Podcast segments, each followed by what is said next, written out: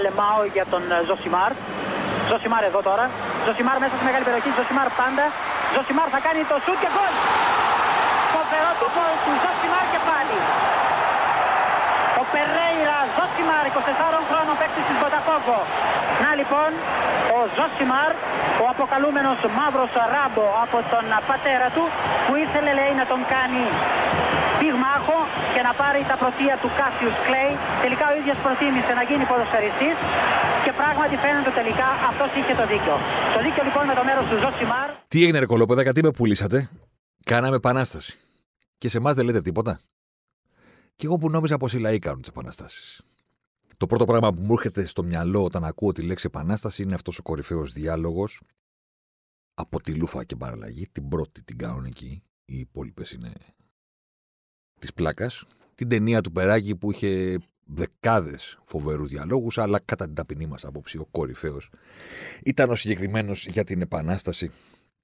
Το πρωί που ο Παπαδόπουλος δεν άκουσε το ξυπνητήρι και άργησε να παρουσιαστεί στη μονάδα και έβλεπε τα τάγκ στους δρόμους και νόμιζε ότι έχουν βγει γιατί εκείνος είχε αργήσει. Και μπήκε μέσα και. Γιατί με πουλήσατε, κάναμε επανάσταση. Λογικό είναι να ξεκινήσουμε με αυτό, η μέρα που είναι, για τον ε, Ζωσιμάρα αυτής της εβδομάδας. Και εν πάση περιπτώσει, αφού ξεκινάμε από την επανάσταση που γιορτάζουμε, για να πάμε στην επανάσταση που θα συζητήσουμε, να κάνουμε και ένα σχόλιο για τα 200 χρόνια. Υπάρχει κάτι οξύμορο σε αυτή τη χώρα ε, Αρκετές φορές έτσι το σκέφτομαι. Αλλά σήμερα είναι μια καλή αφορμή, ας πούμε, να το περάσω στον αέρα. Δεν είναι ραδιοφωνικό στο μεταξύ. Πώς τον λέμε, το, το, το, το, το Ιντερνετικό, τον, ε, τον podcast. Εν πάση περιπτώσει, στο διαδίκτυο να μείνει, αν κάνεις ένα γκάλωπ στη χώρα και πεις ποια είναι η αγαπημένη σου μάχη, εκτιμώ ταπεινά, πιστεύω θα συμφωνήσετε, ότι πρώτη θα βγει η μάχη των Θερμοπυλών. Δηλαδή, άμα ρωτήσεις τους Έλληνες, παιδί, ποια είναι η αγαπημένη σου μάχη, θα πούνε οι θερμοπύλες. Εδώ 300, μόνο λαβέ, Δύση Σπάρτα και τέτοια πράγματα. Επίσης, στην πρόσφατη ιστορία μας υπάρχει το συγκλονιστικό και φοβερό, χωρίς καμία υπερβολή στις λέξεις, έπο του 40. Και σαν σήμερα έγινε και επανάσταση του 21. Χάσαμε σε όλα αυτά. Δηλαδή, ο Λεωνίδα έχασε. Σκοτώθηκαν όλοι, δεν έμεινε κανείς. Άντεξαν τρεις μέρες, έχασαν.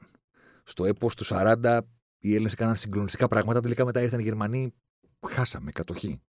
Στην Επανάσταση του 1821 δεν τα καταφέραμε. Καταλήξαμε με εμφυλίους, αποδεκατισμένοι, με απόλυτη κυριαρχία των Τούρκων στην Πελοπόννησο. Τελικά κερδίσαμε. Και τους Πέρσες το 480 π.Χ. και τους Γερμανούς κάποια στιγμή και την ανεξαρτησία μας γιατί τελικά όλος αυτός ο αγώνας παρότι χάσαμε έπεισε τους ξένους ότι αξίζει να μας βοηθήσουν και ότι αξίζει να νικήσουμε. Και είναι το ξύμορο που είπα στην αρχή.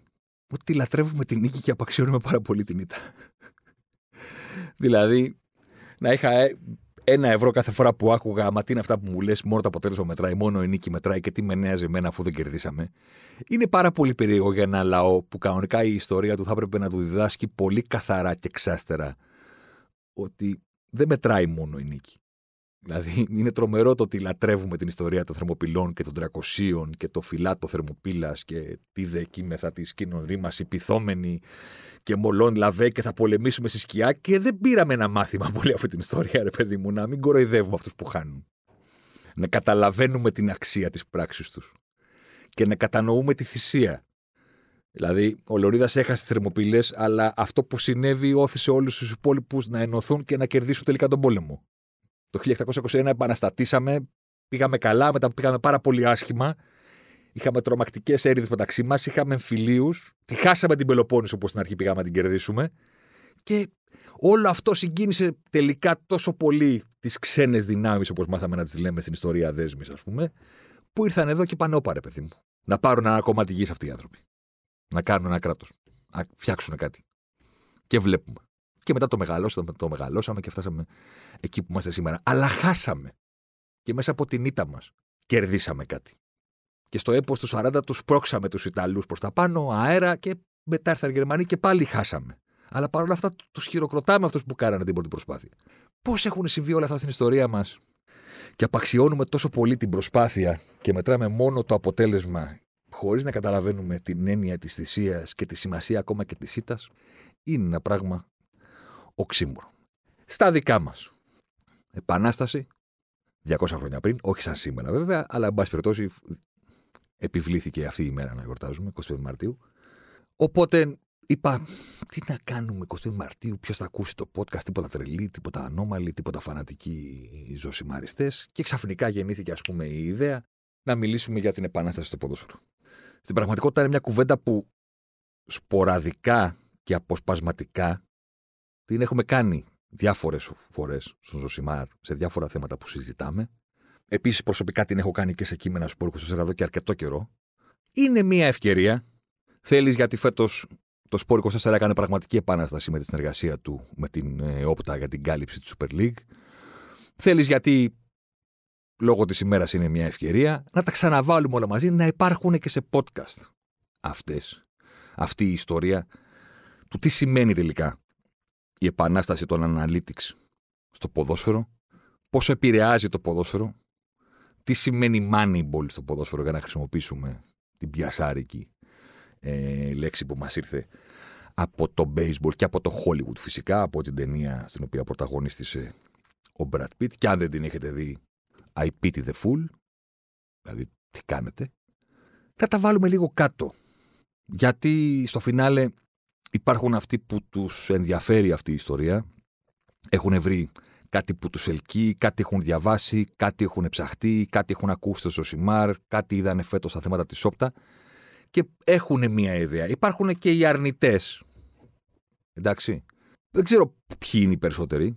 Λέω, υπάρχουν και αρνητές που σου λένε τι είναι αυτά, τα νούμερα δεν παίζουν ποδόσφαιρο, λένε το καθιερωμένο κλισέ, το μισητό αυτό, ότι οι αριθμοί, η στατιστική είναι ο καλύτερος τρόπος να πεις ψέματα που το παραλαμβάνουν και πιστεύουν ότι είναι ένα επιχείρημα που κερδίζει κάθε κουβέντα, αλλά και είναι υπερατού, ας πούμε. Το βγάζουν μπροστά και λένε κέρδισα. Η στατιστική είναι ο καλύτερος τρόπος να πεις ψέματα. Ακούνε κάτι που τους αποδεικνύει κάτι και πετάνε αυτό και νομίζουν ότι έχουν κερδίσει την κουβέντα. Ναι, η στατιστική είναι ο καλύτερος τρόπος να πεις ψέματα, αν θες να πεις ψέματα. Αν θες να το κάνεις, όντως μπορείς να χρησιμοποιήσεις τους αριθμούς με έναν τρόπο ώστε να πεις ψέματα. Οπότε, αν το απευθύνεις σε μένα την ώρα που χρησιμοποιώ ένα επιχείρημα, με λες ψευτή. Μου λες ότι έχω πειράξει τους αριθμούς για να πω ψέματα. Αυτό κάνεις αυτή τη στιγμή. Υπάρχουν και αρνητές. Το θέμα δεν είναι να πείσουμε τους αρνητές για την αξία αυτής της ιστορίας, γιατί στο φινάλε δεν μπορείς να πείσεις. Ο μοναδικός άνθρωπος που δεν μπορεί να μάθει κάτι είναι αυτός που νομίζει ότι το ξέρει ήδη. Μόνο αυτός είναι ανεπίδεικτος μαθήσεως. Όλοι οι υπόλοιποι μπορούν να μάθουν κάτι. Ο μοναδικός που δεν μαθαίνει είναι αυτός που νομίζει ότι ήδη ξέρει. Δεν είναι θέμα να τους μάθεις ή να τους πείσεις, είναι θέμα όμως να τους δείξεις ότι είτε πιστεύουν σε αυτή την ιστορία, είτε όχι. Αυτό το ενδιαφέρον. Έχει ήδη αλλάξει το πώς παίζεται το ποδόσφαιρο. Και θα συνεχίσει να το κάνει. Οπότε μπορεί οι ίδιοι να συνεχίζουν να λένε τι είναι αυτά, δεν μετράνε, δεν μ' αρέσουν κτλ.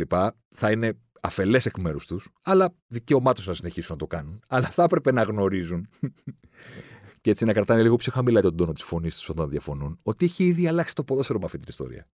Οπότε μάλλον υπάρχει μια αξία σε όλο αυτό το πράγμα που υποβαθμίζουν, απαξιώνουν και μηδενίζουν με τη φοβερή ατάκα. Η στατιστική είναι ο καλύτερος τρόπος να πεις ψέματα. Ναι, ok, okay, εντάξει. Ηρέμησε, γιατί αυτό που βλέπεις στη τηλεόραση έχει ήδη επηρεαστεί από την επανάσταση των αριθμών. Οπότε, μήπως να το πάρεις λίγο αλλιώς; Μήπως να πεις τελικά ότι εμένα δεν με νοιάζουν αυτά γιατί με νοιάζει το παιχνίδι. Αλλά πλέον κατανοώ την επιρροή τους και τη σημασία τους. Γιατί αν το κάνεις αυτό θα συμφωνήσουμε. Δεν είναι απαραίτητο να τρελαίνεσαι να διαβάζει αριθμούς. Βλέπεις το μάτς. Αλλά πάρε πρέφα ότι το μάτς που βλέπεις δεν είναι ίδιο με το μάτς που έβλεπες πριν από 10 χρόνια. Και γι' αυτό παίζουν ρόλο οι αριθμοί. Αυτοί το έχουν αποφασίσει. Αυτά θα βάλουμε κάτω στο σημερινό Ζωσιμάρ. Την επανάσταση των analytics στο ποδόσφαιρο, την επανάσταση του Moneyball και πώς επηρεάζει αυτό στην πραγματικότητα όλους τους τομείς του ποδοσφαίρου. Το πώς παίζουν οι ομάδες, το πώς αξιολογούνται οι ποδοσφαιριστές, το τι σημαίνει πλέον scouting και το τι σημαίνει η μία ομάδα είναι πιο πρωτοπόρος από την άλλη και έχει το πάνω χέρι διότι είναι πιο μπροστά. Είναι η πιο μοντέρνα. Είναι αυτή που κυνηγάνε οι άλλοι. Έχει αυτή τη στιγμή το πάνω χέρι. Το πάνω χέρι στο ποδόσφαιρο κάποιες φορές μπορεί να είναι η φυσική κατάσταση.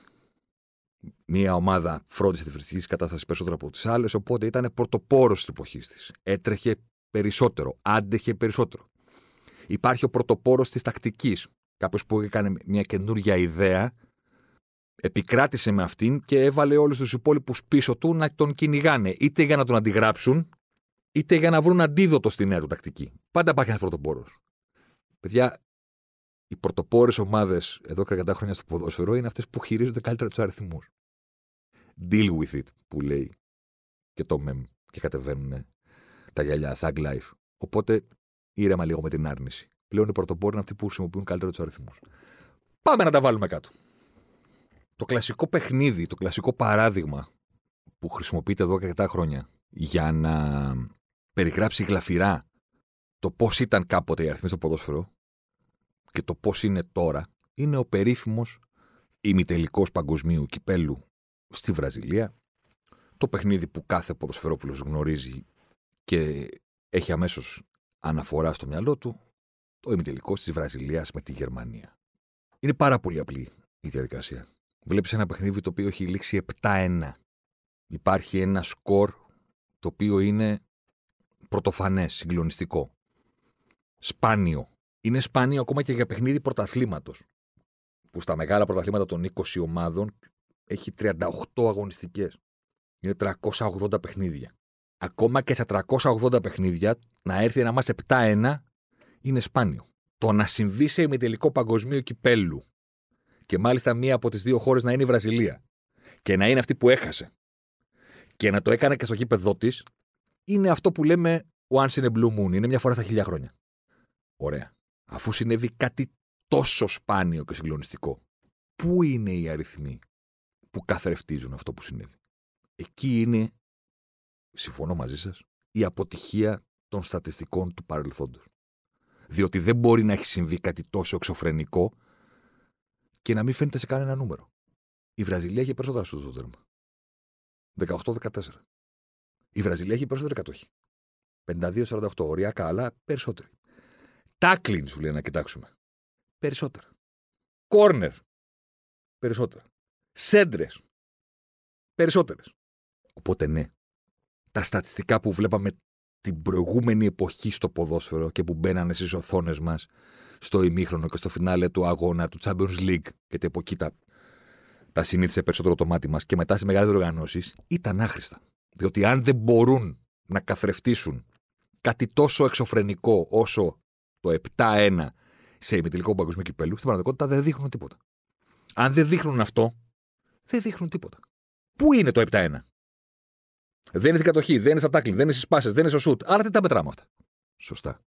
Τα μετράγαμε γιατί ήταν ένα ξεκίνημα και ήταν ωραία στην οθόνη της τηλεόρασης, αλλά στην πραγματικότητα, πραγματική σημασία, προσοχή, εργαλεία ανάλυσης και επεξήγησης δεν ήταν ποτέ. Συμφωνούμε. Ωραία. Τώρα βγάλτε τα από το μυαλό σας. Δεν μιλάμε για αυτά.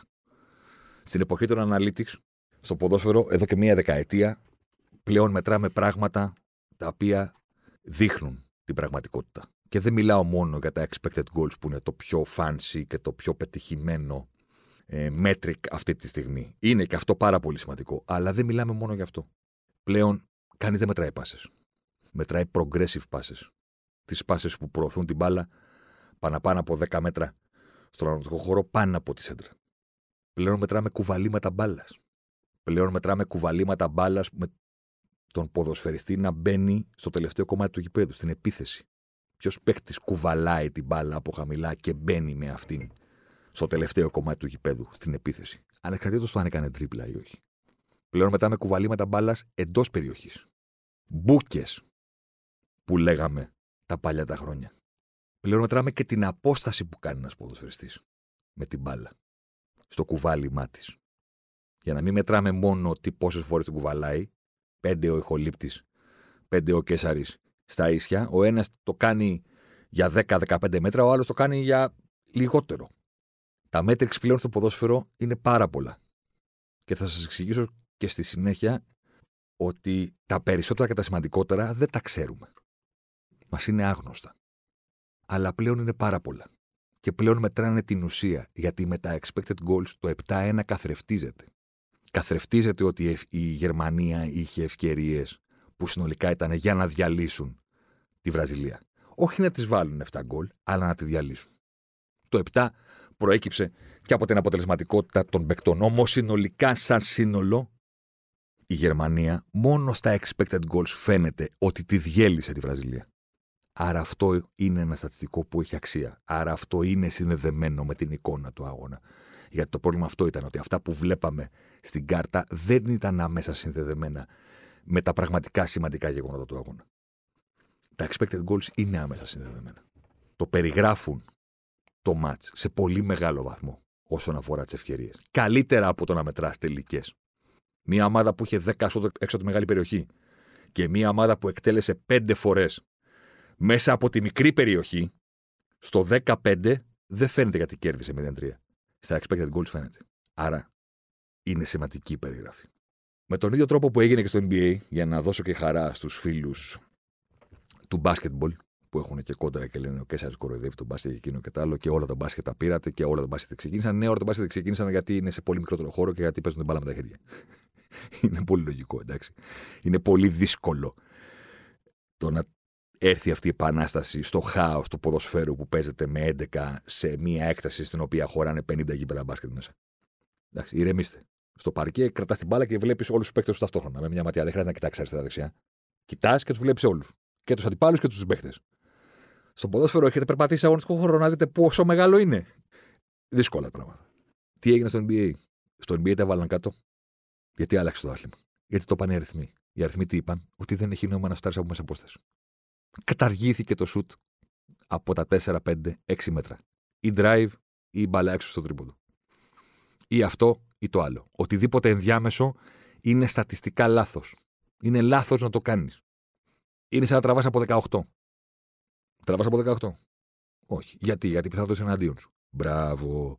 Αν τα βάλεις κάτω λοιπόν και οι πιθανότητες σου πούν ότι για να κερδίσεις τον μπάσκετ πρέπει να πηγαίνεις ή κοντά στο καλάθι ή στο τρίποντο, ξαφνικά γίνεται αυτό το πράγμα που έχει γίνει τα τελευταία 20 χρόνια στο NBA, που παρακολουθείς αυτά τα πολύ ωραία γραφήματα που φτιάχνουν και βλέπεις ποια ήταν τα περισσότερα σουτ ανά σεζόν από το 2000 μέχρι το 2020 και ξαφνικά εξαφανίζονται όλα τα σουτ από τη μέση απόσταση. Από εκεί που σου τα ρονάκι, ρε παιδί μου, για να απευθυνθώ στο θυμικό των παλιών, που έκανε προσποίηση στο τρίποντο, μία τρίπλα σουτάκι. Δεν υπάρχει αυτό το σουτ πλέον. Καταργήθηκε. Γιατί, γιατί δεν σύμφερε. Πολύ απλά. Και μετά ήρθε και η ανάγκη του αθλήματος να φτιάξει παίχτε που θα το υπηρετήσουν αυτό. Πρώτα όμως ήρθε η ιδέα ότι αυτό δεν συμφέρει να το κάνουμε. Πάμε να κάνουμε αυτό που συμφέρει. Και μετά είπανε, Ωραία, και με ποιο θα το κάνουμε αυτό. Και ξαφνικά κάποτε στον μπάσκετ υπήρχαν δύο παίχτε πάνω από 2-10 που έβαζαν τρίποντα. Και τώρα υπάρχουν 50 παίχτε πάνω από 2-10 που βάζουν τρίποντα.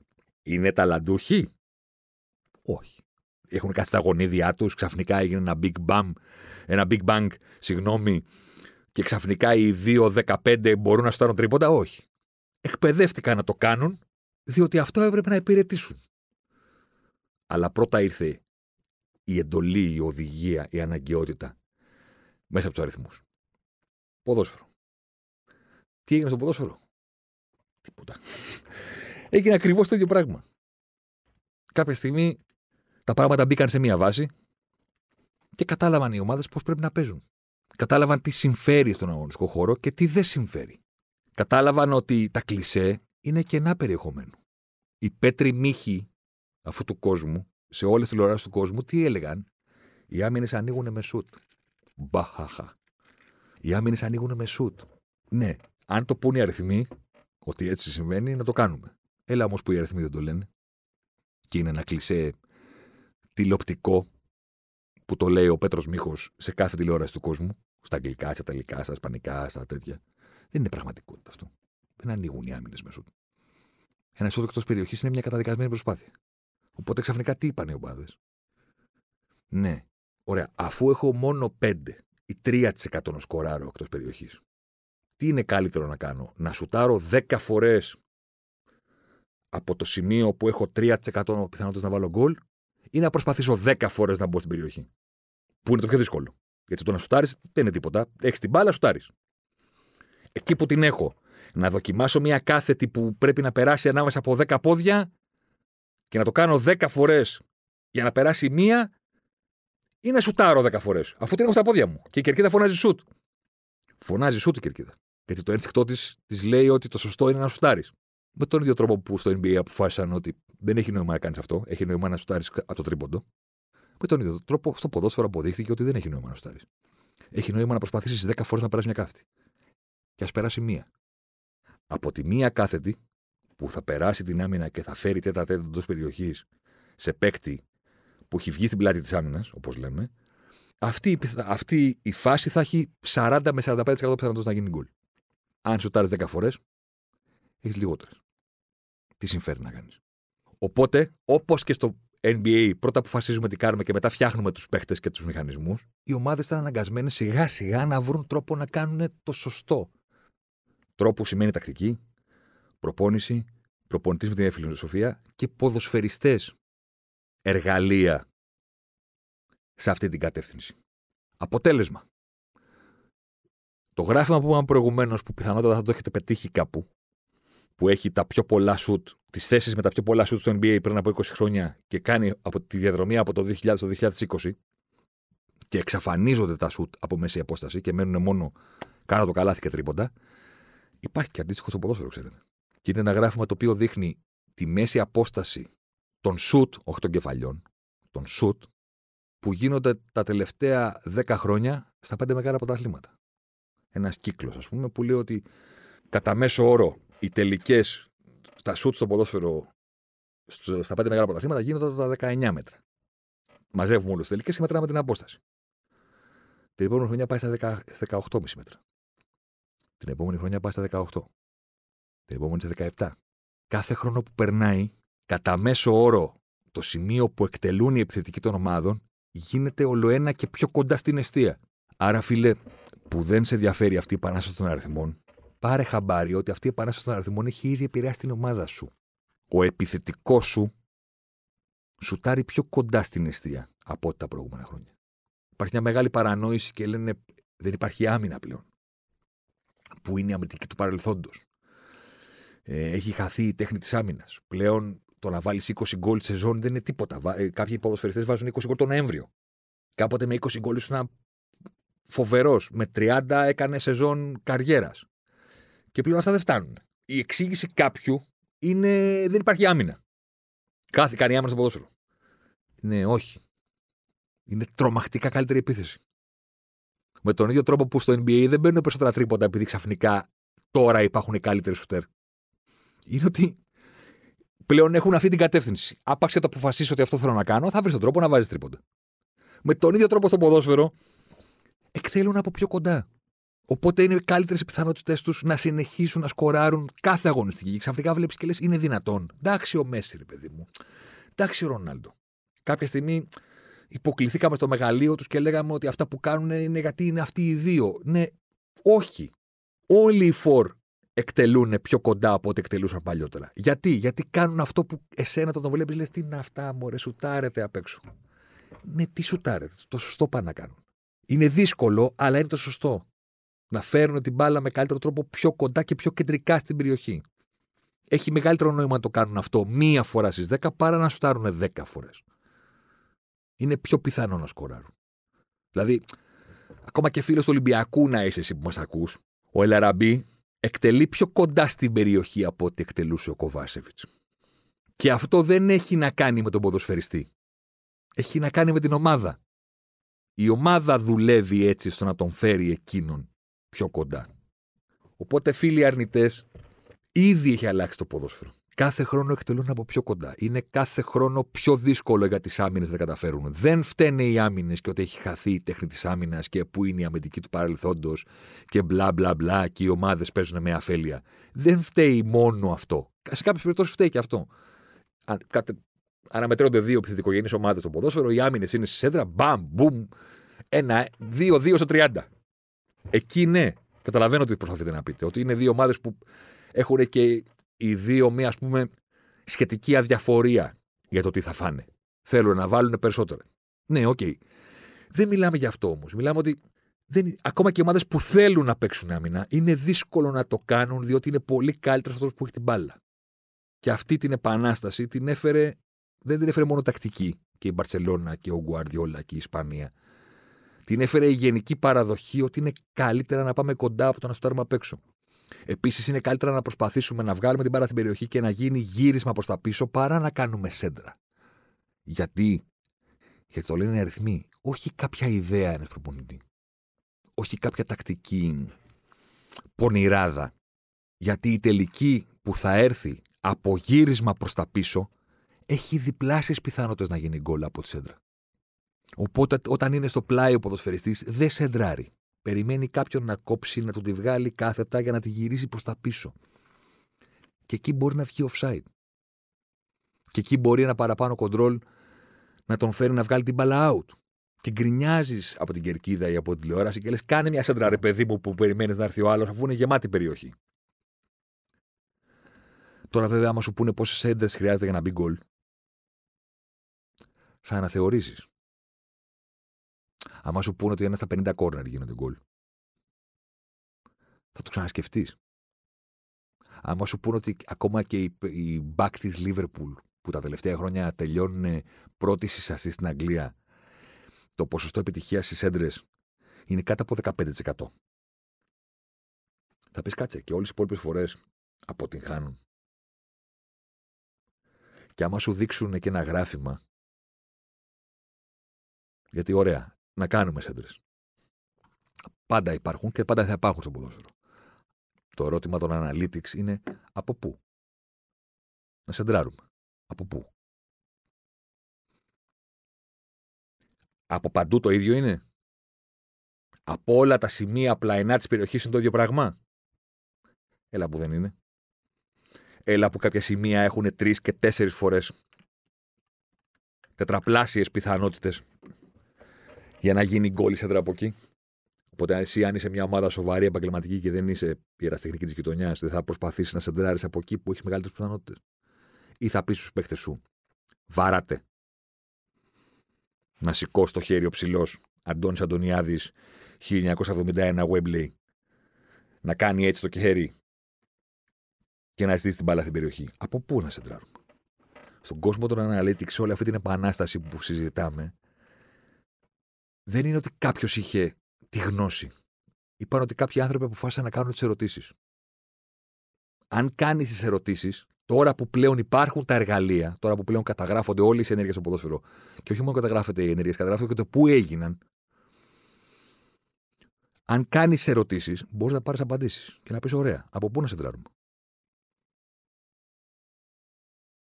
Να συνεργαστούμε και να έρθουμε κοντά στην περιοχή ή μπουπ, ο μπακ που κάνει λέει, το overlap, τον βλέπει, λέει, του τη δίνει, ανεβαίνει. Σέντρα. Ναι. Ποτέ. Δηλαδή θα τη δεις την ομάδα να βάζει γκολ έτσι. Δεν θα την ξαναδείς πολύ σύντομα. Η σέντρα πρέπει να γίνει από συγκεκριμένα σημεία για να έχει επιτυχία. Επίσης, είναι καλύτερα να σεντράρει ο παίκτης με το, με το ε, παίξω πόδι στην περιοχή ή να τη φέρει στο ανάποδο από τη γωνία της περιοχής να κοιτάξει προ τα μέσα. Οι ομάδες σε όλα αυτά που σας λέω έχουν απαντήσεις. Οι καλές ομάδες. Οι πορτοπόροι που λέγαμε προηγουμένως. Δεν τις έχουν επειδή έχουν κάποιο γκουρού. Τις έχουν επειδή έχουν όλη την data και έχουν δεκάδες, όχι έναν, δεκάδες ανθρώπους να ψάχνουν απαντήσεις. Άλλο παράδειγμα. Το ποδόσφαιρο, γιατί σας είπα, θα ξεκινήσουμε από το πώς παίζεται το παιχνίδι. Build up. Χτίσιμο της επίθεσης από πίσω. Με λίγα λόγια, δεν βάζουμε τον Ανατολφύλακα ή τον Ανατολάκη γιατί ο Ελευθερόπουλος έχει τη μέση του να κάνει βολέ. Θυμάσαι που δεν έκανε ο Ελευθερόπουλος βολέ. Και το κάνω ο Ανατολάκης. Ναι. Δεν βάζουμε βολέ, κάνουμε ανάδειξη από πίσω. Και πιέζουν οι άλλοι και έχει ο speaker και λέει παρακινδυνευμένα, κινδυνεύουν. Επιμένει, λέει, ο προπονητής, ενώ η ομάδα. Και έχουν περάσει 10 χρόνια από τότε που έκανε ανάδειξη από πίσω η Μπαρσελόνα το 2009, παραπάνω από 10, και ακόμα εγώ κατηγορώ και τους συναδέλφους. Τους κατηγορώ, ναι, συγγνώμη, θα το πω. Επιμένουν να λένε διακίνδυνοι και δεν αναρωτιόνται. Ωραία, γιατί το κάνουν αυτό; Είναι ανώμαλοι, ρε παιδί μου. Γουστάρουν να βλέπουν το στόπερ να υδρώνει και να πιέζεται και να κινδυνεύει η ομάδα να κάνει λάθος. Και το κάνουν αυτό. Δηλαδή, εσύ το χαρακτηρίζεις παράτολμο.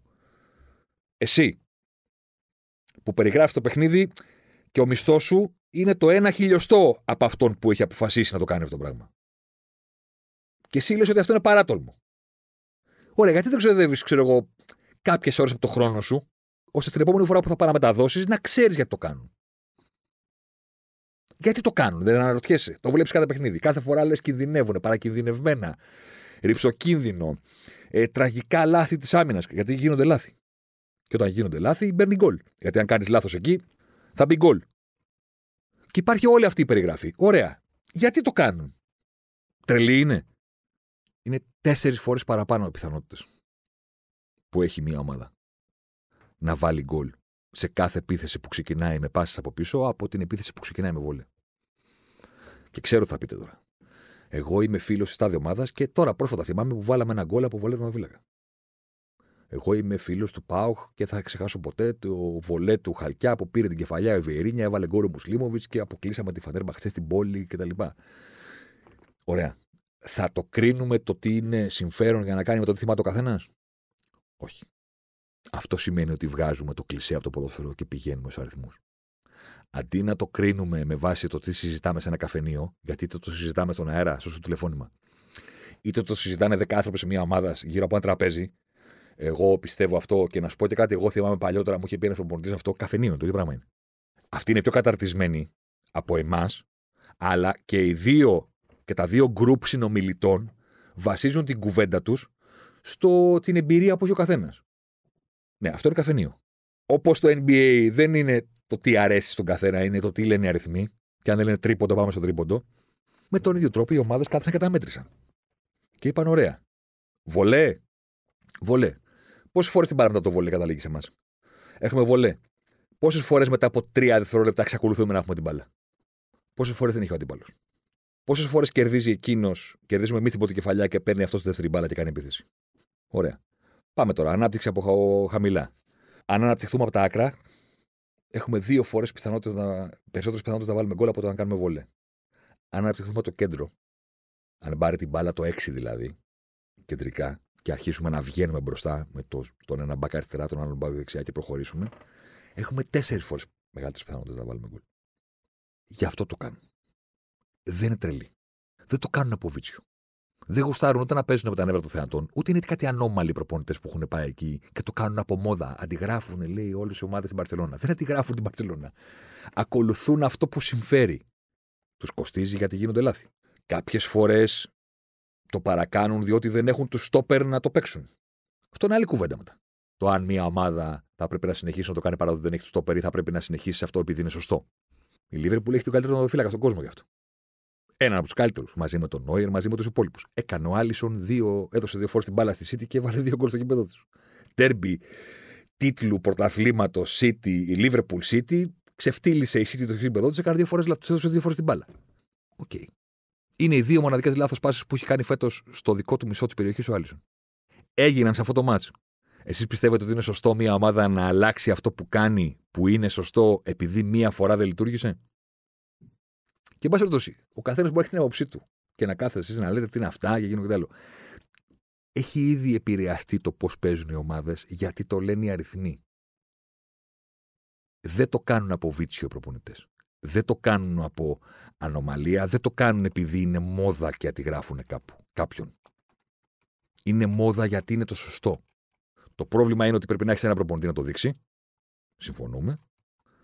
Το πρόβλημα είναι ότι πρέπει να έχεις και ρόστερ να το υποστηρίξει. Αλλά εδώ θα κάνω εγώ το αντίστροφο ερώτημα. Αν η ομάδα σας δεν έχει στόπερ να υποστηρίξει αυτό που είναι σωστό το 2021, φταίει η ομάδα ή φταίει ο προπονητής; Αφού αυτό είναι το σωστό. Δηλαδή είναι σαν να μου λέτε ότι. Πάλι θα χρησιμοποιήσω παράδειγμα από τον μπάσκετ, αλλά τι να κάνουμε. Βοηθάει σε αυτές τις περιπτώσεις το, το άθλημα της καλαθόσφαιρας. Δηλαδή, αν η ομάδα σας δεν έχει στους τριών πόντων έχει, έχει δομήσεις σωστά το ρόστερ της για τον μπάσκετ που παίζεται το 2021.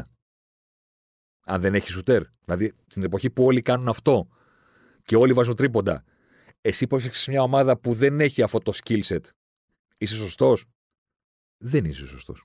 Γιατί αυτό κάνουν. Πέρα από το τι κάνουμε στο γήπεδο, τι θέλουμε να κάνουμε, τι δουλεύουμε στην προπόνηση για να κάνουμε, υπάρχει αυτό που συμβαίνει. Υπάρχουν και τα παιχνίδια. Υπάρχουν και οι παίχτε τα analytics και όλη αυτή η ιστορία έχουν βοηθήσει σε τεράστιο βαθμό στο να υπάρχει πολύ καλύτερη ανάγνωση του τι συμβαίνει σε μια ομάδα. Γιατί κερδίζει. Γιατί χάνει. Γιατί αυτός ο ποδοσφαιριστής βάζει πολλά γκολ. Γιατί ο άλλος δεν βάζει πολλά γκολ. Δηλαδή, να ευλογήσουμε λίγο τα γένια μας. Το σπόρ 24 φέτος Έκανε τρομερά πράγματα για τον κόσμο των ελληνικών μίντια στις απαντήσεις. Ο καθένας μπορεί να έχει την άποψή του. Τα γεγονότα λένε ότι ο Πάουκ έχει τεράστιο πρόβλημα με τον Ζήβκοβιτ στο δεύτερο γύρο. Ο καθένας μπορεί να έχει την άποψή του. Αλλά τα γεγονότα λένε ότι ο Τσιντότα ήταν μαύρη τρύπα κατά το τέρμα της ΑΕΚ. Δεν είναι κάτι που βασίζεται στο μάτι κάποιου. Μπορούν οι ομάδες να ξέρουν τι συμβαίνει. Γιατί έχουμε λιγότερο βαθμούς από πέρυσι. Βάλαμε λιγότερα γκολ, απειλήσαμε λιγότερο στην επίθεση. Είχαμε πρόβλημα στην άμυνα, είχαμε πρόβλημα στο τέρμα. Είναι άλλο πράγμα να μαζευτούμε να συζητήσουμε και να πει ο καθένας την άποψή του. Και είναι άλλο πράγμα να ρίξουμε μια ματιά στους αριθμούς και να πάρουμε απάντηση. Παίζει ρόλο αυτό που θα σας πω. Άμεσα, γρήγορα, σε μερικά λεπτά. Όχι να ψάξουμε στο βίντεο και να κοιτάμε ώρες. Θα το κάνουμε και αυτό. Θα ψάξουμε και λεπτομέρειες στο βίντεο. Που παίρνει πάρα πολύ ώρα να το κάνεις. Εργατόρες ολόκληρες που δεν έχουν. μαζεύονται στη διάρκεια μιας σεζόν. Δεν έχεις την πολυτέλεια να το κάνεις συνέχεια. Αλλά το τι θα κοιτάξεις μπορείς να το βρεις από μία ματιά ενός λεπτού στους αριθμούς. Θέλετε να μου πείτε ότι αυτό δεν είναι πρόοδος. Το σκάουτινγκ στο εξωτερικό έχει τελειώσει πλέον, έχει πεθάνει. Ο σκάουτ, που μάθαμε το λέμε σκάουτερ στα ελληνικά. Τέλος πάντων. Βλαχιά, εντάξει, τι να κάνουμε. Ο σκάουτ της παλιάς εποχής που πήγαινε να δει και ανακάλυπτε ταλέντα και παρακολουθούσε τους ποδοσφαιριστές έχει πεθάνει πλέον. Τελειωμένος. Υπάρχει. Κάνει άλλη δουλειά. Η δουλειά των σκάουτ πλέον στο εξωτερικό είναι να μάθουν για τον άνθρωπο. Τον παίκτη, οι ομάδες τον ξέρουν από τους αριθμούς. Και πλέον ξέρουν όλους τους ποδοσφαιριστές του πλανήτη. Έχουν την data από όλους τους παίκτες και κοιτάνε για κάτι που τους ενδιαφέρει στους αριθμούς. Όταν βρουν τους 10 παίκτες που ενδιαφέρουν, που κάνουν ξεχωριστά πράγματα στην ηλικία των 24, των 25, οπότε είναι πιθανή στόχη μεταγραφή για τη θέση που θέλουμε να πάρουμε παίκτη, τότε επεμβαίνουν οι σκάουτ και μαθαίνουν για τους ανθρώπους. Προσωπικότητα, συμπεριφοράς, χαρακτήρα, συμπεριφορά στην προπόνηση, εξωγηπαιδική ζωή, περιστατικά, πώς έπαιξε στο πρώτο παιχνίδι μετά από την αποβολή του, πώς έπαιξε στο πρώτο παιχνίδι μετά τα πέντε μάτς που τον είχε στον πάγκο, πώς έπαιξε όταν τσακώθηκε με τον προπονητή. Αυτά ψάχνουν. Για να είναι σίγουροι ότι θα πάρουν το σωστό άνθρωπο. Το σωστό παίκτη τον δείχνουν οι αριθμοί. Οι αριθμοί σου λένε εδώ πέρα κάτι υπάρχει. Και αυτός είναι και ο λόγος που πλέον οι ομάδες έχουν αποφασίσει, οι καλές ομάδες, οι πρωτοπόρες ομάδες, αυτή τη στιγμή στο ποδόσφαιρο, έχουν αποφασίσει ότι δεν έχει νόημα να πηγαίνεις μπαμ κατευθείαν στον πιτσιρικά. Στο ταλέντο. Γιατί εκεί γίνονται τα λάθη. Υπάρχει κάποιος που λάμπει στα 18, 19, 20, πέφτουν όλοι από πάνω του. Γίνεται πληστηριασμός, ανεβαίνει η τιμή του κάτι που δεν συμβαίνει μια ομάδα. Και παίρνουν το μεγάλο ταλέντο, δεν τους βγαίνει πάντα. Γιατί δεν τους βγαίνει πάντα, διότι η κρίση βασίζεται σε αυτό που λάμπει και όχι στην πραγματικότητα. Οι ομάδες λένε πλέον πάμε να πάρουμε κάποιον στα 24-25. Ένας από τους βασικούς λόγους που το κάνουν αυτό είναι γιατί να είναι πολύ μεγάλη η data που έχουν στη διάθεσή τους. Να τον έχουν δει πολύ. Οπότε τα συμπεράσματα που βγαίνουν για το αν είναι καλός σε αυτό και πόσο καλός είναι, να είναι ασφαλή τα συμπεράσματα. Γιατί βγαίνουν από μεγάλο δείγμα. Επίσης βοηθάνε και εμάς και τον τύπο. Να σας δώσω ένα παράδειγμα. Πέρυσι ο Greenwood, ο Πετσυρικά United, έκανε σεζόν με 10 γκολ. Εκπληκτικός. 10 γκολ στην Premier League. Ο Φέρντιναντ έβγαινε σε εκπομπές και έλεγε ότι έχει να δει παίκτη να τελειώνει τόσο καλά τις φάσεις από την εποχή του Φανίστερ Λόι. Ότι πιθανότατα αυτή τη στιγμή είναι ο καλύτερος φίνισερ ε, στον κόσμο στην ηλικία του. Ότι μιλάμε για ένα ταλέντο το οποίο του χρόνου θα έχει 20 γκολ, του παραχρόνου θα έχει 30 ότι μιλάμε, εν πάση περιπτώσει, για ένα φαινόμενο με πάρα πολύ μεγάλη έμφαση του τύπου, των ειδικών και όλων αυτών, στο ότι τελειώνει εκπληκτικά τις φάσεις. Ότι είναι ένας εκπληκτικός ε, σκόρ. Έβαλε 10 γκολ ο μικρός σε εκείνη τη σεζόν. Αν η United για τον οποιοδήποτε λόγο, μάλλον να το θέσω αλλιώς, αν δεν έπαιζε στη United και έπαιζε σε μία άλλη ομάδα, οπότε θα ήταν αντικείμενο συζήτησης και μεταγραφής, πάρα πολλές ομάδες θα έλεγαν: Πω, πω, φίλε, εδώ πέρα υπάρχει το, το bargain της δεκαετίας. Εντάξει, τον Εμπαπέ δεν θα τον πάρουμε. Το Χαλάντ, το Χάλαντ δεν θα τον πάρουμε. Αυτόν μιλάμε ότι είναι το μεγαλύτερο ταλέντο που έχει βγει στην Αγγλία τα τελευταία χρόνια. Παίζει στην Blackburn. Δεν παίζει στην United. Οπότε Πάμε. Εδώ, τσακωμός. Να μπούμε όλοι μαζί. Arsenal, City, Chelsea, Liverpool, Manchester United, να πάμε να πάρουμε τον ποδοσφαιριστή. Είναι ο νέος ε, Ρούνι. Την εποχή που όλος ο πλανήτης λοιπόν ασχολούνταν πέρυσι με τον ποδοσφαιρικός πλανήτης, με τον Greenwood και τα φοβερά πορσόντα του στο τελείωμα των φάσεων, οι μοναδικοί που χάλαγαν το πάρτι και σήκωναν τους ώμους αδιάφορα και λέγανε Δεν βλέπω κάτι. Ήταν οι περίεργοι, οι nerds των Football Analytics, οι οποίοι λέγανε παιδιά, δεν υπάρχει κάτι εδώ πέρα. Ηρεμήστε με τον Greenwood. Υποτίθεται ότι αυτή είναι η άσχετα το ποδόσφαιρο. Ε. Δεν είναι ο Φέρντιναντ που έχει φάει τα χρόνια του στην μπάλα. Δεν είναι οι προπονητές που λέγανε φοβερός ο Greenwood. Είναι οι άσχετοι. Αυτοί που ξέρουν μόνο από αριθμούς και υπολογιστέ. Ε. Οι άσχετοι έλεγαν παιδιά. Ε, ρέντα υπάρχει εδώ πέρα. Ο μικρός δεν είναι τόσο καλός. Ο μικρός έκανε σε 1300 λεπτά είχε 2,7 σου το παιχνίδι. Οι τελικές του ήταν σχεδόν όλες πάρα πολύ χαμηλές ευκαιρίες για γκολ. Μόνο μία μεγάλη ευκαιρία για γκολ είχε.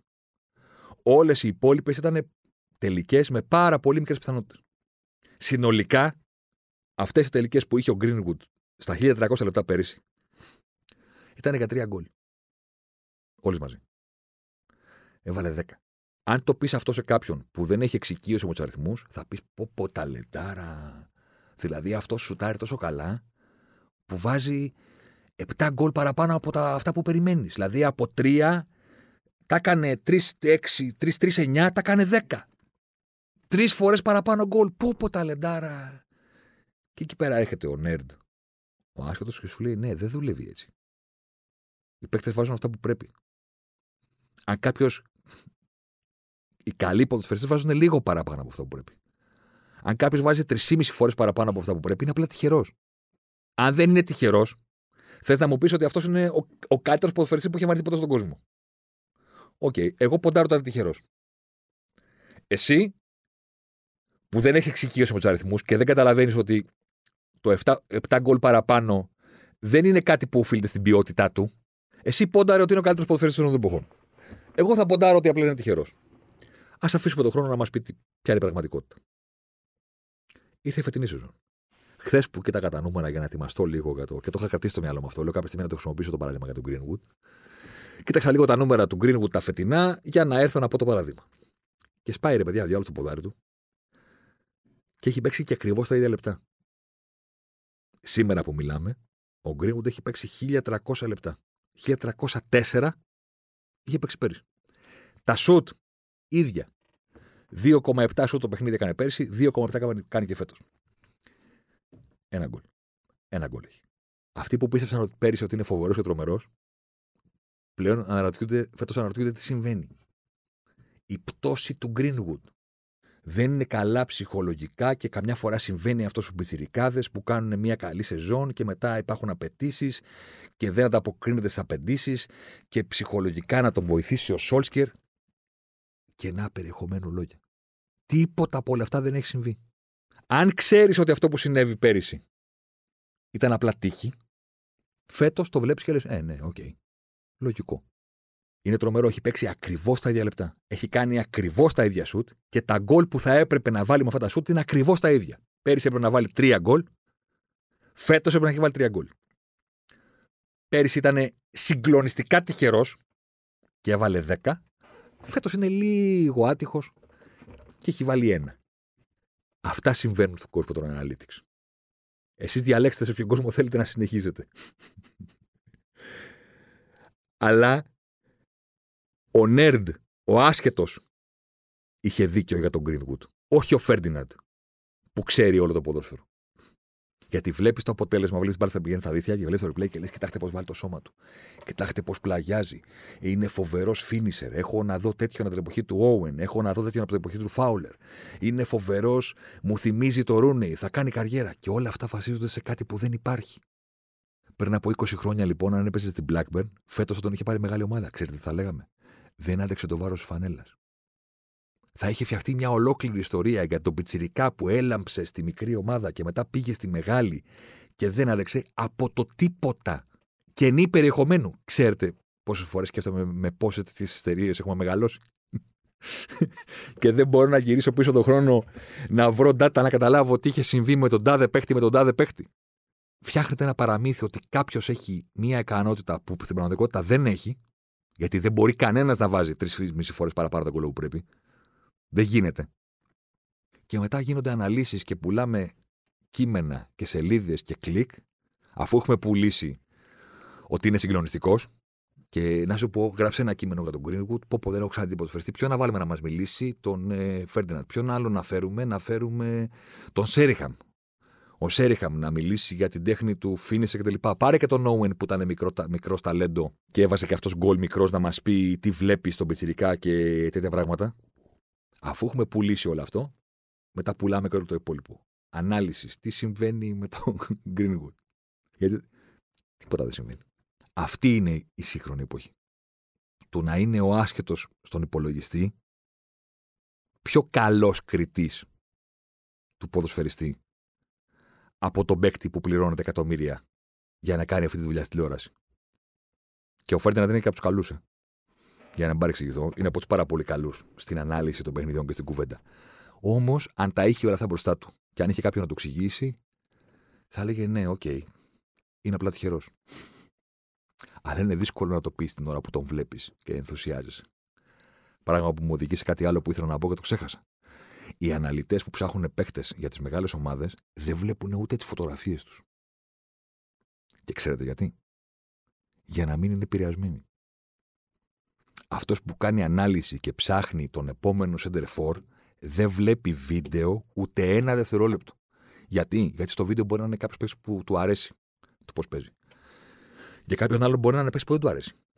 Είναι ατσούμπαλος, έχει κακό κούρεμα, ε, είναι μαύρος και αυτός θέλει ένα φόρ. Δεν λέω ρατσιστικά, εννοώ ότι τι ταιριάζει τον καθέναν. Δεν βλέπουν ούτε βίντεο, ούτε δευτερόλεπτο. Δεν ξέρουν πώς είναι ο παίχτη που κοιτάνε. Κοιτάνε μόνο τους αριθμούς. Και λένε: Έχω βρει αυτούς τους 10 ποδοσφαιριστές που αυτό που μου ζήτησε η ομάδα πιστεύω ότι είναι πολύ κοντά στο προφίλ. Μετά αναλαμβάνουν οι άλλοι. Αυτό τη δουλειά του την έκανε. Μέσω των αριθμών. Ούτε που τους βλέπουν για να μην επηρεάζονται. Γιατί όταν βλέπεις την μπάρα να πηγαίνει γκολ και δεν στέλνει γάμα, λες πω πω τι τους έκανε και βάλε την γκολάρα και αυτό. Το ίδιο γκολ μετράει. Αν πήγε στο γάμα ή αν δεν πήγε στο γάμα. Ο αναλυτής που πρέπει να εξασφαλίσει ότι η ομάδα θα ξοδέψει τα λεπτά της και θα κάνει σωστή επιλογή, δεν βασίζεται στο τι του αρέσει και το τι γουστάρει. Και στο τι είδε και στο ένστικτό του που λέγει και ο, ο Brad Pitt στο Moneyball. Ότι όλο μιλάτε εδώ μέσα οι σκάουτερ, αλλά δεν ξέρετε τίποτα. Πώς θα φτιάξουμε μια ομάδα να κερδίσουμε τους Γιάνκη με βάση το τι πιστεύει ο καθένας εδώ μέσα. Πρέπει να βρούμε άλλο τρόπο. Και έγινε η επάνασταση στο baseball. Με τον ίδιο τρόπο στο ποδόσφαιρο δεν θα κρυθεί ο Greenwood πλέον από το αν είναι ωραία γκολ, τα γκολ που βάζει. Και αν φαίνεται στο μάτι ότι είναι ο καλύτερος, άκου τύπο Φέρντιναν. Ο καλύτερος φίνισερ που έχω δει ποτέ στη United εισάξιο στο Φάνιστερ Λόι. Φέτος ένα γκολ. Γιατί; γιατί, γιατί για εκεί είναι, για ένα γκολ. Είναι ακόμα πολύ νωρίς για να βάλει παραπάνω. Μπορεί σε πέντε χρόνια να είναι για να βάζει 20. Τώρα είναι για να βάζει ένα. Όταν η Λίβερπουλ πήρε το Σαλάχ, το έχω ξαναπεί. Ο Κλόπ ήθελε άλλο ποδοσφαιριστή. Ήθελε τον Μπραντ, τη Leverkusen. Και το είπε το τμήμα Analytics της Liverpool, που είναι αυτή τη στιγμή ένα από τα κορυφαία στον κόσμο. Θέλουμε να κοιτάξει ένα παίκτη. Και πιστεύουμε ότι μπορεί να κάνει τρομερά πράγματα. Όταν τον πήραν το Σαλάχ από τη Ρώμα, είχε 15 γκολ στην Ιταλία.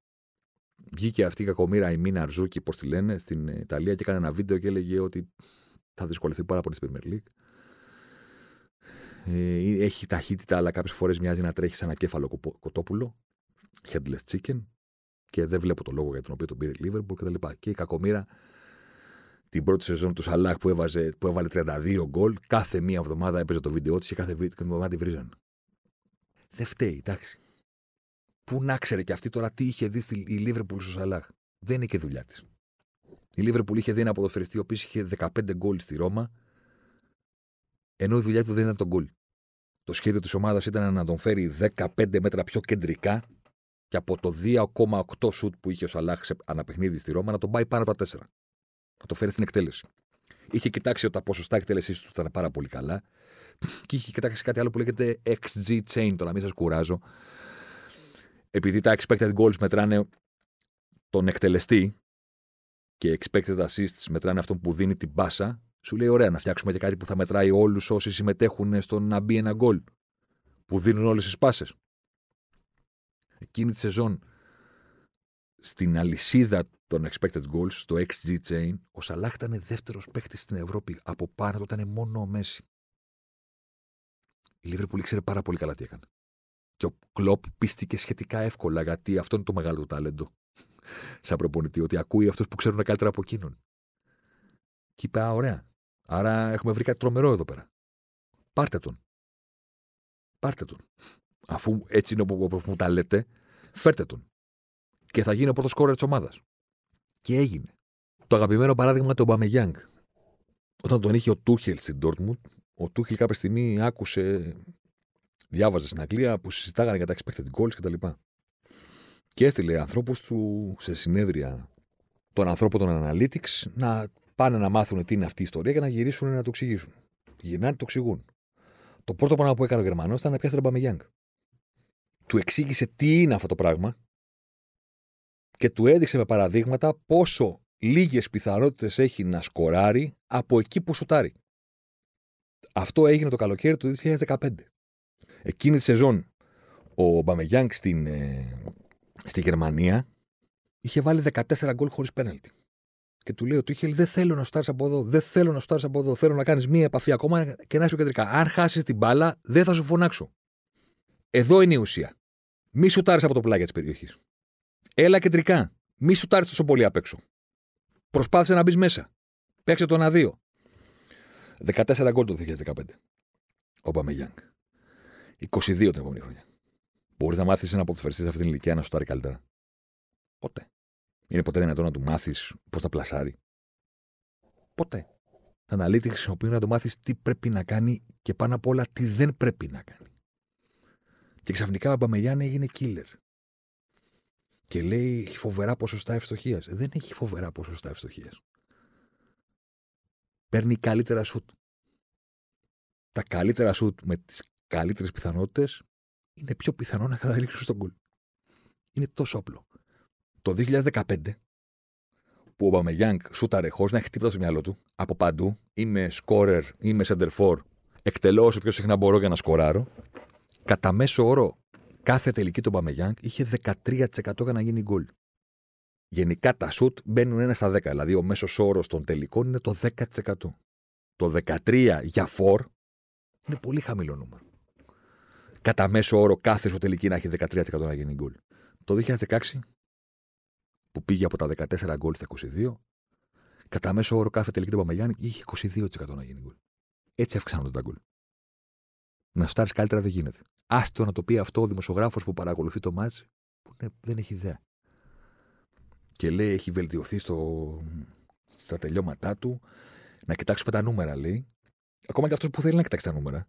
Θα πάει να σου πει ε, πέρσι είχε τόσο τη εκατό και φέτος δούλεψε με τον Τούχελ και έχει βελτιωθεί η ευστοχία του. Δεν έχει βελτιωθεί η ευστοχία του. Έχει βελτιωθεί από πουστάρι.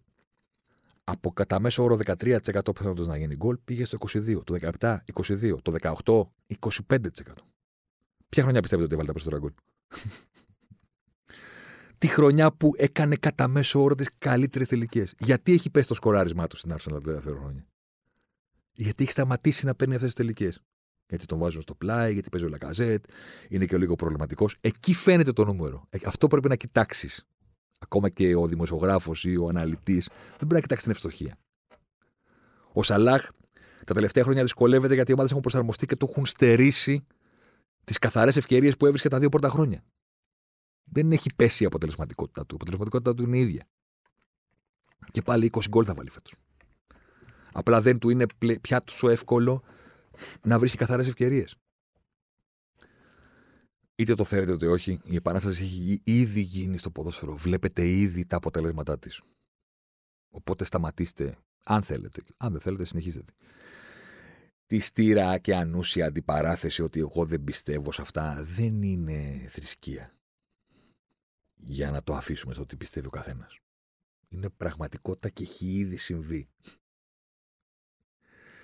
έχει ήδη συμβεί στο ποδόσφαιρο. Εσείς τι πιστεύετε ότι η δουλειά, ας πούμε, σε στιμένες φάσεις των ομάδων γίνεται με βίντεο; Κάθεται κάποιος με τις ώρες μέχρι τα μάτια του να γίνουν τετράγωνα και βλέπει βίντεο. Μπαίνουν όλες οι φάσεις σε ένα ειδικό πρόγραμμα. Εμφανίζονται τα βουλάκια, οι βούλες, σαν να βλέπεις κάτοξη. Πώς βλέπουμε παλιά το football manager. Πώς παίζαμε το ποδόσφαιρο παλιά, το ηλεκτρονικό, το επιτραπέζιο, που ήταν από κάτω το World Cup, που πήγαινε δεξιά και σου χαμηλά στη γωνία. Και βλέπει αμέσως ο αναλυτής που έχει κενό ο αντίπαλος για να στοχεύσουμε. Σιγά μην κάθονται να βλέπουν βίντεο με τις ώρες. Π.χ. Και για να κλείσω και με αυτό που σας έλεγα νωρίτερα, για τα metrics και το τι κοιτάνε οι ομάδες, παιδιά είναι 100% δεδομένο ότι αυτή τη στιγμή που μιλάμε, οι πρωτοπόρες ομάδες των Analytics, οι ομάδες, κάποιες από τις ομάδες στη Γερμανία, η Liverpool, η City, οι πρωτοπόρε ομάδε των Analytics κοιτάνε πράγματα που εμείς δεν τα ξέρουμε. Εμείς ξέρουμε αυτά που βγαίνουν δημόσια και έχουν τα media και τα χρησιμοποιούμε για ανάλυση και για οτιδήποτε. Οι ομάδες αυτή τη στιγμή βασίζουν τις αποφάσεις τους στο τι παίχτε θα πάρουν, στο πώς θα παίξουν, στο ποια θα είναι τακτική στο επόμενο παιχνίδι, τα ποια θα είναι η διάταξη, ποιο παίχτη θα βάλουν δεξιά, ποιο παίχτη θα βάλουν αριστερά. Τις παίρνουν με βάση πράγματα που εμείς πλέον δεν τα ξέρουμε. Πλέον δεν χρησιμοποιούν την data που παίρνουν από την όπτα και τις υπόλοιπες ομάδες. Πλέον χρησιμοποιούν την data που έχουν εκείνοι και τα metrics που έχουν βρει εκείνοι.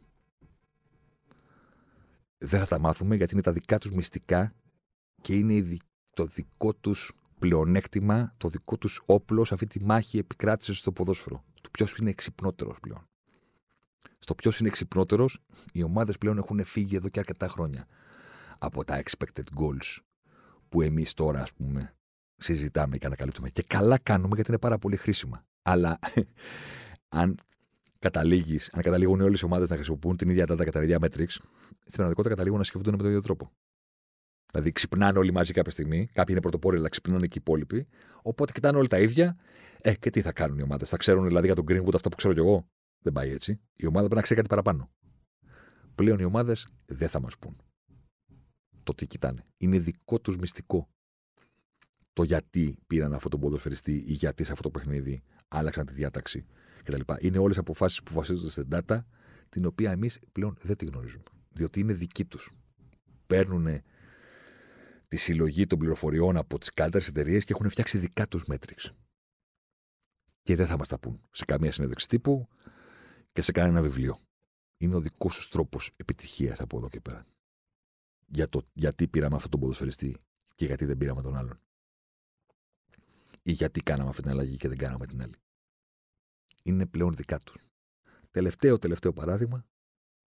Το καλοκαίρι του 18, μέσα σε μερικές εβδομάδες, έσπασε δύο φορές το ρεκόρ μεταγραφής στον Οδοφύλακα. Το έσπασε πρώτα η Λίβερπουλ, που τα έσκασε στη Ρώμα για να πάρει τον Άλισον, και μερικές εβδομάδες αργότερα τα έσκασε η Τσέλση για να πάρει τον Κεπά από την Ισπανία. Ποια από τις δύο ομάδες έκανε τη σωστή επιλογή; Αυτή που βασίστηκε στην data για να πάρει τον Άλισον ή αυτή που βασίστηκε στο hype ο νέος ταλαντούχος φοβερός στον Αδερφέ στην Ισπανία; Ποιος από τους δύο αποδείχθηκε ότι ήταν καλή επιλογή; Ποιος παίζει τώρα στην ομάδα του και είναι ακόμα βασικός; Και ποιος έχει φάει πάγκο και έχει έρθει άλλος στη θέση του γιατί ο ίδιος αποδείχθηκε, όχι απλά δεν αποδείχθηκε εισάξιος του πιο ακριβού τερματοφύλακα των εποχών, αποδείχθηκε τραγέλαφο. Ο μικρός που αποκτήθηκε λόγω του hype ή ο λίγο μεγαλύτερος με πιο ασφαλές συμπέρασμα λόγω της μεγάλης data δεδομένων που ήρθε και αποδείχθηκε λίγα κάτω. Εσείς την επόμενη φορά που μια ομάδα σας ξοδέψει λεφτά, τι θέλετε; Να πιστέψει το hype του 21-20χρονου και τον βλέπω στο μάτι και είναι φοβερός και έχει ένα ξεπέταγμα και ένα τελείωμα κτλ. Ή να βάλει κάτι τα δεδομένα και να πάρει μια πολύ πιο σίγουρη απόφαση. Αλεμάο για τον ε, Ζωσιμάρ. Ζωσιμάρ εδώ τώρα. Ζωσιμάρ μέσα στη μεγάλη περιοχή. Ζωσιμάρ πάντα. Ζωσιμάρ θα κάνει το σουτ και γκολ. Φοβερό το γκολ του Ζωσιμάρ και πάλι. Ο Περέιρα Ζωσιμάρ, 24 χρόνων παίκτης της Μποταφόγκο. Να λοιπόν ο Ζωσιμάρ, ο αποκαλούμενος μαύρος ράμπο από τον πατέρα του που ήθελε λέει να τον κάνει πυγμάχο και να πάρει τα πρωτεία του Κάσιους Κλέη. Τελικά ο ίδιος προτίμησε να γίνει ποδοσφαιριστής και πράγματι φαίνεται τελικά αυτός είχε το δίκιο. Το δίκιο λοιπόν με το μέρος του Ζωσιμάρ.